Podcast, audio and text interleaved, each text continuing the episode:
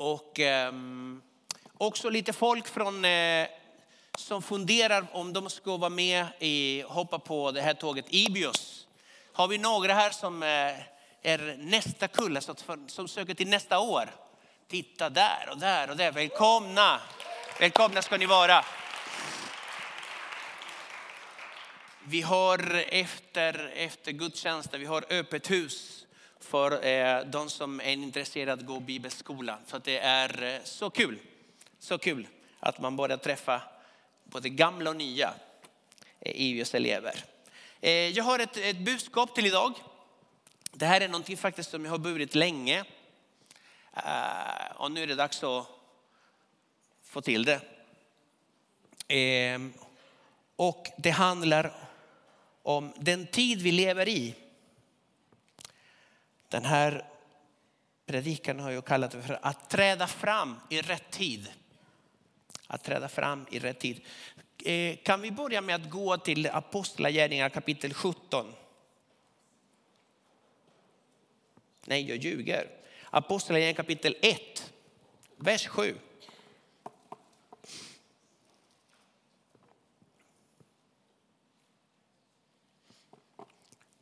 Och där står så här.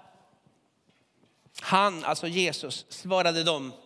Det är inte er sak att veta vilka tider eller stunder som Fadern i sin makt har fastställt. Och här är en sån där, vad ska vi säga, grundläggande sanning i Bibeln.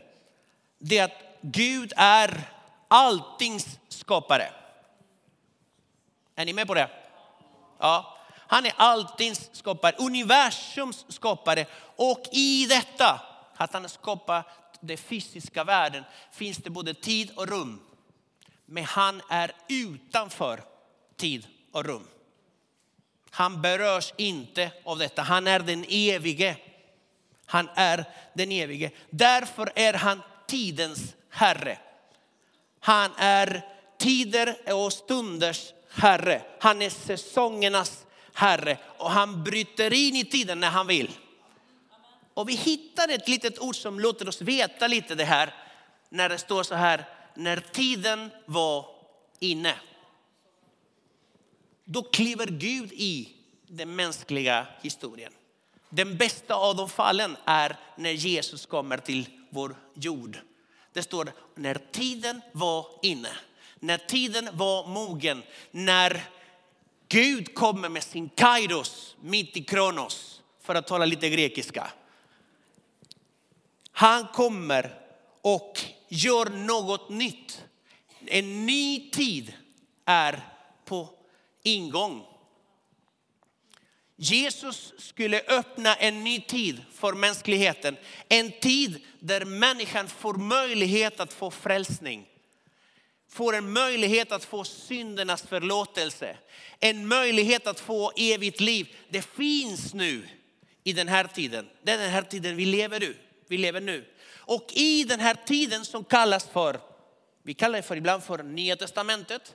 Men det kallas också i teologi för, Ibios eleverna, hjälp mig här. Nådens tidsålder, församlingens tidsålder, den helige andens tidsålder, hedningarnas tidsålder.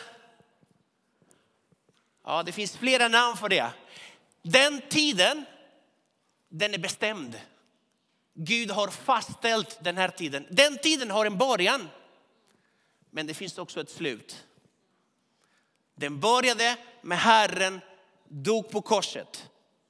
Mm, när den helige ande faller. Där börjar, där börjar den, nya, den nya tiden. När evangeliet börjar nå hedningarna, där börjar en ny tid. Men den tiden också har ett slut. Och Jesus sa så här, när ni ser allt detta, då vet ni att tiden är nära. Att han är nära. Den här tiden kommer att sluta när Herren kommer tillbaka för att hämta sin församling. Det här är inte en predikan för att skrämma någon. Men det här är en predikan för att göra medvetna om att tiden är nära.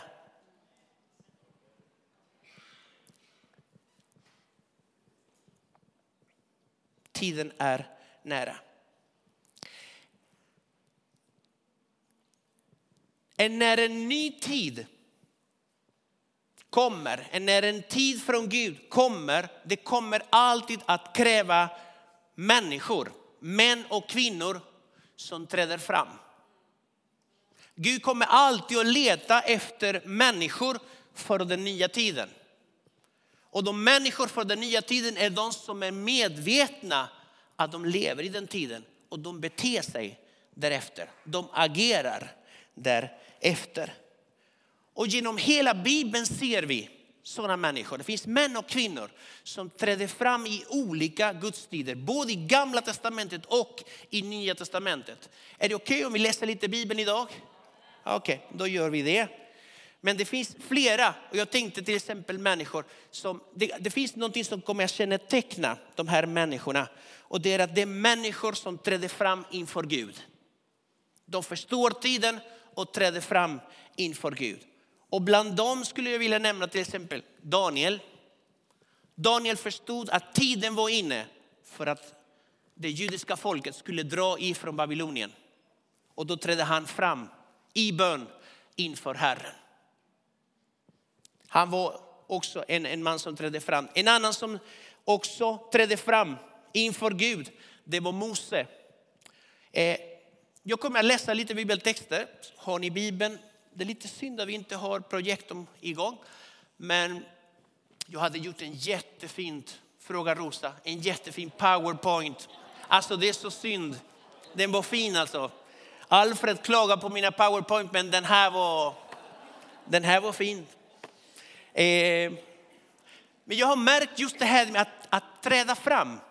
Jag har hittat lite, lite här och där, både i gamla testamentet och nya testamentet. Och när jag börjar läsa det, då börjar jag se en, en, en, en, någon, en röd tråd. Jag börjar se någonting som kännetecknar just den här typen av människor för en sån tid. Och Mose var en sådan. Andra Moseboken kapitel 24 och vers 2. Det står så här. Endast Mose får träda fram till Herren. De andra ska inte träda fram och folket får inte heller gå upp med honom. Gud vill göra ett förbund med ett folk, men folket ville inte gå upp till honom. Den enda som ville detta, det var Mose. Mose var ansikte mot ansikte med Herren och talade med honom som en man talar med en annan man. Eller som i den engelska versionen står, man talar som en vän. Vänner emellan. Ansikte mot ansikte. Det är en sån relation Mose hade. Och därför Gud själv säger, du får träda fram. Du får träda fram. Folk ville inte träda fram inför Gud. Det gjorde eh, Mose. Så Mose blev på något sätt en, eh, en, eh, en, en medlare för folket inför Gud. Så man trädde fram inför Gud. Punkt nummer två. Man trädde fram inför folket också. Det finns flera exempel där människor har behövt någon som trädde fram i speciella tider. Och jag tänker till exempel på Josua. När folket blir nervösa, när folket blir rådlösa, när folket inte vet vad, som, vad de ska göra. Då trädde fram en man som hette Josua. Och han började tala om Herren är med oss. Om Herren är med oss, vi kommer att inta det här landet. Om Herren är med oss, vi kommer, jättarna kommer falla. Om Herren är med oss. Han bara tar folket till Gud. Han påminner folket om vad Gud har sagt. Detta har Gud lovat mina vänner. Liksom, nu ska vi framåt. Där har vi Josua som trädde fram i den tiden. Och Josua, och Josua säger en sak som jag, som jag gillar. Han säger så här i Josua 24 och 15. Men om ni inte vill känna Herren, så välj idag vem ni vill känna. Antingen de gudar som era fäder tjänade när de bodde på andra sidan floden eller de gudar som dyrkas av amorena i vilkas land ni själva bor. Men jag och mitt hus, vi vill tjäna Herren. Här ser vi en man som träder fram. Här ser vi en man som utmanar. Vad ska ni göra inför folket? En annan som trädde fram inför folket, det var Salomo. Tiden, den speciella tiden som sker där, det är att templet ska invigas. Templet kommer att betyda något helt annat för folket. Det kommer, det kommer ha en samlande kraft. Det är en samlingsplats, det är en tillbedjansplats, det är en offerplats, men det är också en identitetsplats. Det finns inget som är så judisk som just templet. Och det var så, så till, till den att när man träffades, man sa alltid så här. Nästa år i Jerusalem.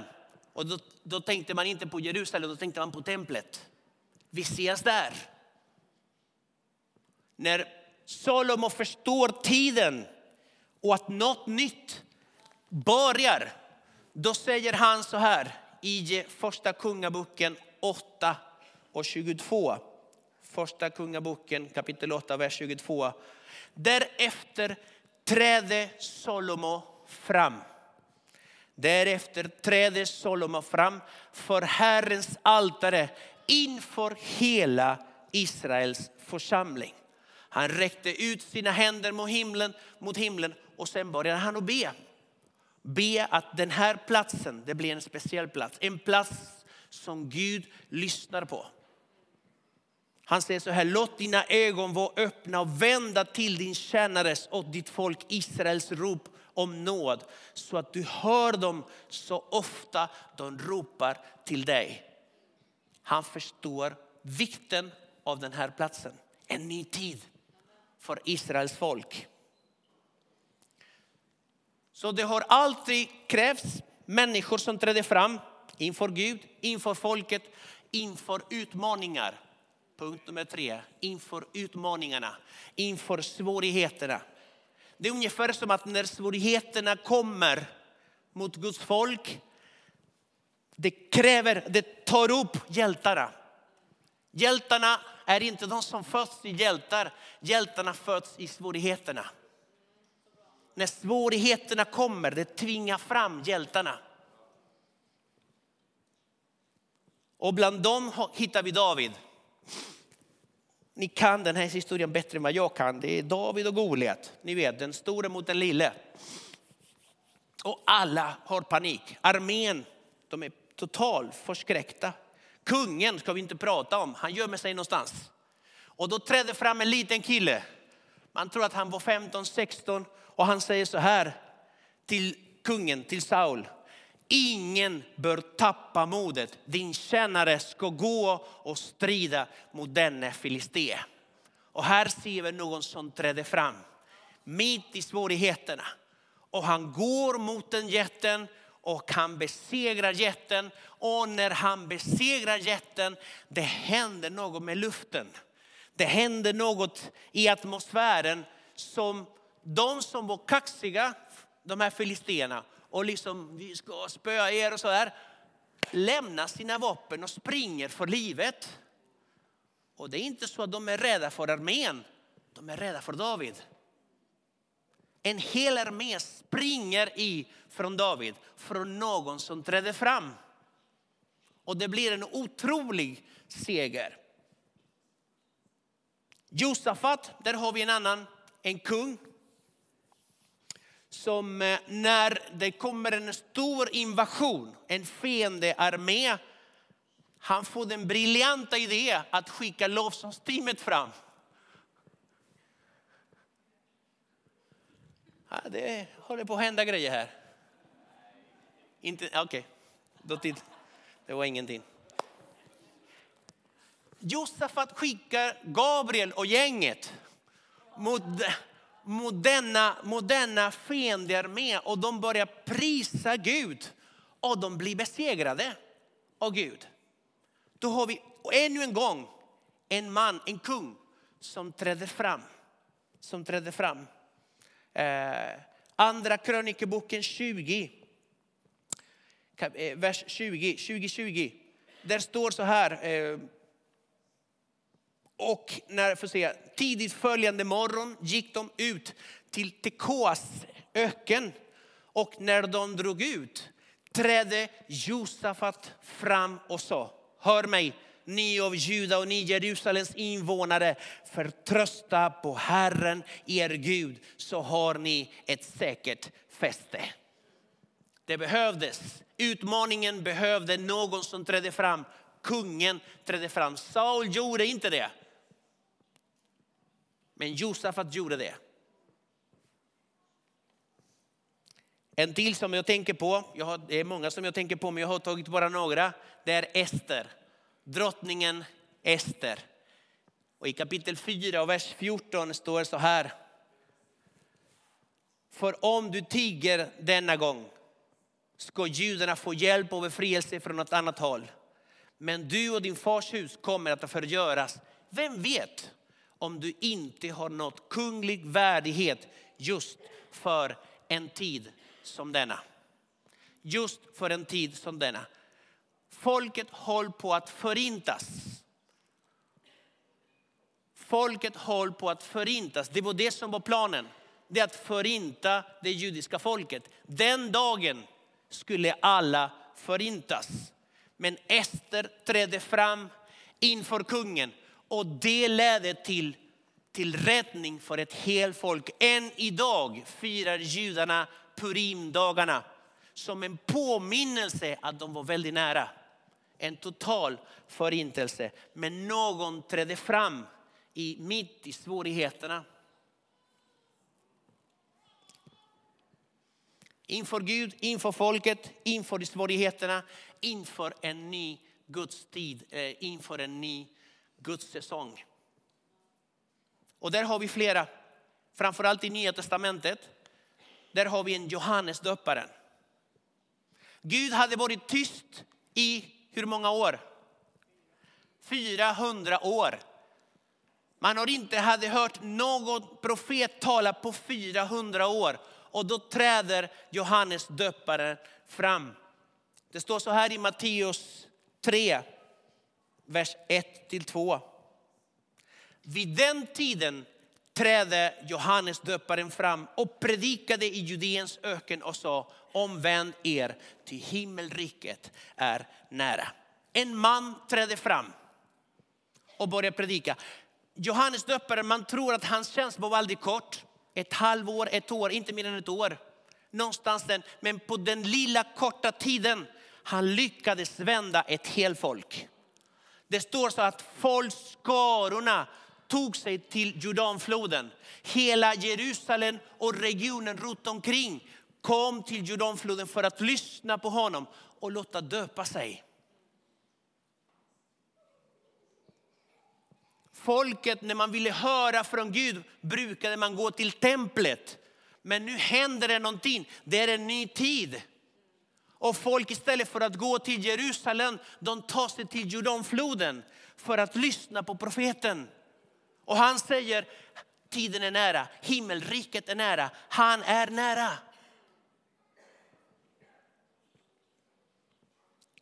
Om Jesus sägs det följande. Apostlagärningarna 13 och 24. Innan Jesus trädde fram hade Johannes förkunnat omvändelsens dop för hela Israels folk. Det finns flera texter som pekar på just att Jesus trädde fram mitt i en ny tid. Och efter det skulle hända något mer. Jesus har dött, han har uppstått från de döda. Han vittnar för sina apostlar och han säger så här, lämna inte Jerusalem förrän ni blir beklädda med kraft ifrån höjden. Och det gjorde de. De samlades, de började be och väntar. Väntar på vad? De har aldrig upplevt något sånt. Detta har aldrig hänt. Så de väntar på någonting som de inte vet. Det är precis vad de gör. Och på pingstdagen kommer den helige ande över dem. Och vi reagerar inte ens för att vi vet hur filmen slutar. Det här har vi vetat, men det visste inte de. Och när det kommer, det är det bara beskrivas som en stor en stormvind som blåser in och, och tungor av eld och försöker förklara det här. liksom. Någonting händer och folket samlas och de bara tittar på allt detta och de säger, ah, de är berusade. De är lite drunkna liksom. Och Petrus som har aldrig upplevt det här säger, nej, utan det här är uppfyllelsen av Joels profetia. Och börjar han att predika. Den här mannen är intressant. Han hade förnekat Jesus tre gånger. Om inte Jesus hade eh, hur säger man? Om inte Jesus hade hjälpt mig restaurerat, om inte Jesus hade lyft honom från det han hade fallit, han hade säkert blivit kallad för Simon förnekaren. Säkert. När vi läste Bibeln skulle vi säga att Simon förnekaren gjorde så här och så här och så här. Men Jesus gjorde någonting med honom. Han upprättade honom, tack. Han upprättade honom och satte honom i tjänst. Och vi läser i Apostlagärningarna kapitel 2 att det händer någonting här. Apostlagärningarna kapitel 2, vers 14. Det står så här. Då trädde Petrus fram tillsammans med de elva, de elva och tog till orda och talade till dem. Ni judiska män och alla ni som bor i Jerusalem. Detta bör ni veta och lyssna nu på mina ord. Nu är det inte en förnekare, nu är det inte en som gömmer sig, nu är det inte en som tycker synd om sig själv. Utan han trädde fram i andens kraft och började predika. Och när han predikar, kraften i ordet gör att 3000 människor böjer knä och tar emot Jesus som sin frälsare och fattar beslutet att följa Jesus genom dopet. Detta sker efter några minuters predikan. Min Gud förmår mer. Vi behöver inte övertyga någon. Kraften i ordet gör det. Och det skapar något i människor som känner så här. Hur ska jag göra för att bli frälst? Jag tänkte på att det finns saker som kännetecknar de troende som trädde fram. Ett, inför Gud. Det är människor som är hungriga efter Gud. De som träder fram är människor som hungrar efter Gud. De är hungriga efter hans ord, efter hans nåd, efter hans ande, efter hans vilja, efter hans rike. Det är människor som längtar efter att få se Gud bli uppenbarad i den här generationen. Det är sådana som träder fram. Inför Gud, det är människor som tillber Herren, som har en intimitet med Herren det är människor som inte behöver säga, ja, lyft upp dina händer och prisa Herren. De behöver inte sånt. Det gör de ändå. Det är människor som är fyllda av den helige ande. Inför folket. Det är människor som är ljus mitt i mörkret. Det är människor som talar ett annat språk. Det är människor som beter sig annorlunda, tänker annorlunda. Det är människor som inte trivs i det som vi ser idag. Det är människor som inte låter sig bli smutsiga med det vi ser idag. Det är människor som jobbar för enheten i Kristi kropp. De bygger broar.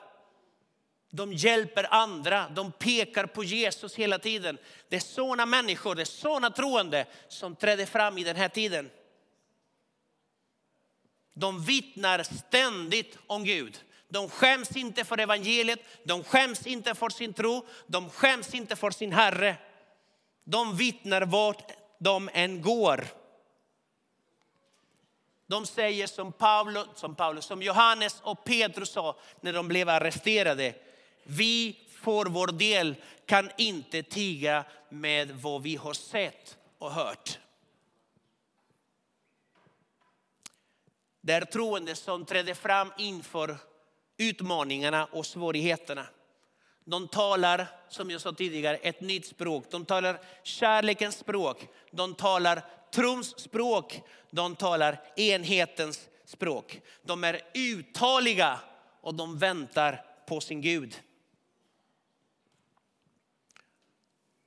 Och sist, inför en ny tid, troende som träder fram i en ny tid, de är profetiska. De är profetiska, de förstår tidens allvar och de rör sig därefter. De är visionära, de är ledda och det som Gud har visat dem. De är upptagna med den framtid Gud har för dem. De är inte passiva, de är aktiva. De förbereder sig för det som komma skall. Och de är gripna. Deras hjärta är gripna och det som Gud har lagt i deras hjärtan. De lever passionerat för Gud och de lever passionerat för andra människor. Det är människor som ropar. Det är människor som ropar, ropa till mig så vill jag svara dig och visa dig stora och förunderliga saker som du inte känner till. Det är människor som lever i uppenbarelse. Gud uppenbarar för dem sin vilja. Det är människor som bultar, som bultar på himlens dörren hela tiden. Gud, vi vill se din väckelse. Vi vill se det du har för Sverige. Vi vill se det du har för Stockholm. Vi vill se det du har för vår församling. Vi vill se det du har för våra liv. Vi vill se, vi vill se, vi vill se. Och varför? För att vi förstår att det här är Guds vilja. Han vill, för han, han bultar tillbaka. Han knackar på vår dörr, han bultar och säger, jag har mer, jag har mer, jag har mer. Låt oss bli i den här tiden människor som träder fram. Det spelar ingen roll var du kommer ifrån, det spelar ingen roll vilken ålder du har, det spelar ingen roll hur du känner dig. Var en person som träder fram i rätt tid, i den här tiden. Vi lever en speciell tid. Guds vind blåser på ett speciellt sätt över hela världen och även i detta land. Jag vill inte missa det. Jag tror inte att du vill det heller. Kan vi böja våra huvud? Vi ska be en liten stund.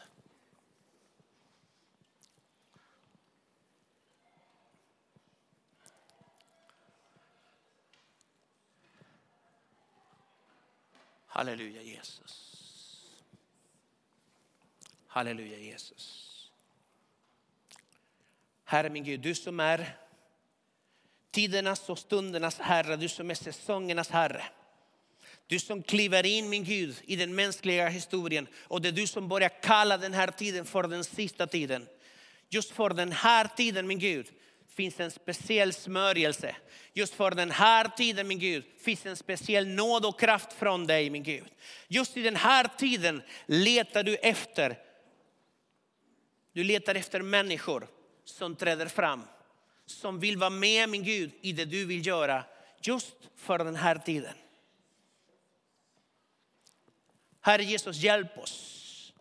Hjälp oss att inte leva som alla andra. Hjälp oss att inte leva som förra, som andra generationer har gjort. För att tiden är nära. Tack min Gud för att du medvetande gör det för oss min Gud. Tack min Herre. Tack min Gud.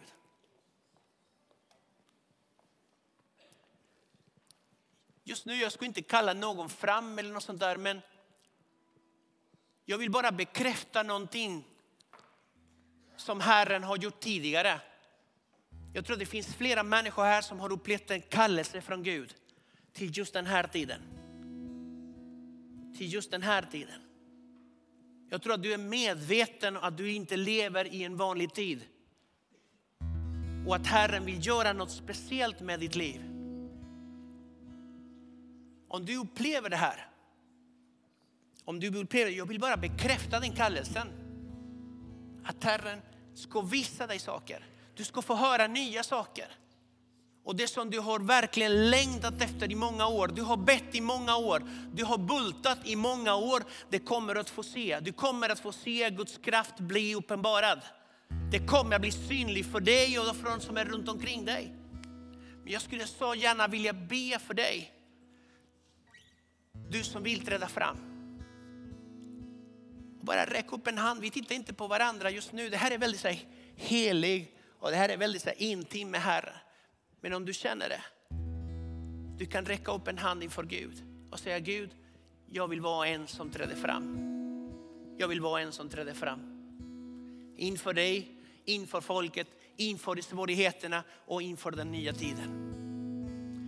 Herre min Gud, du ser alla händer som räcks upp som ett tecken på en villighet, tecken på en längtan, tecken på att det finns en medvetenhet med Gud i vilken tid vi lever i. Jag ber om din nåd, jag ber om din kraft, jag ber om din kärlek min Gud över var och en som sträcker upp sina händer just nu min Gud. Och som inte vill missa det du gör i den här tiden. Kom min Gud med din smörjelse.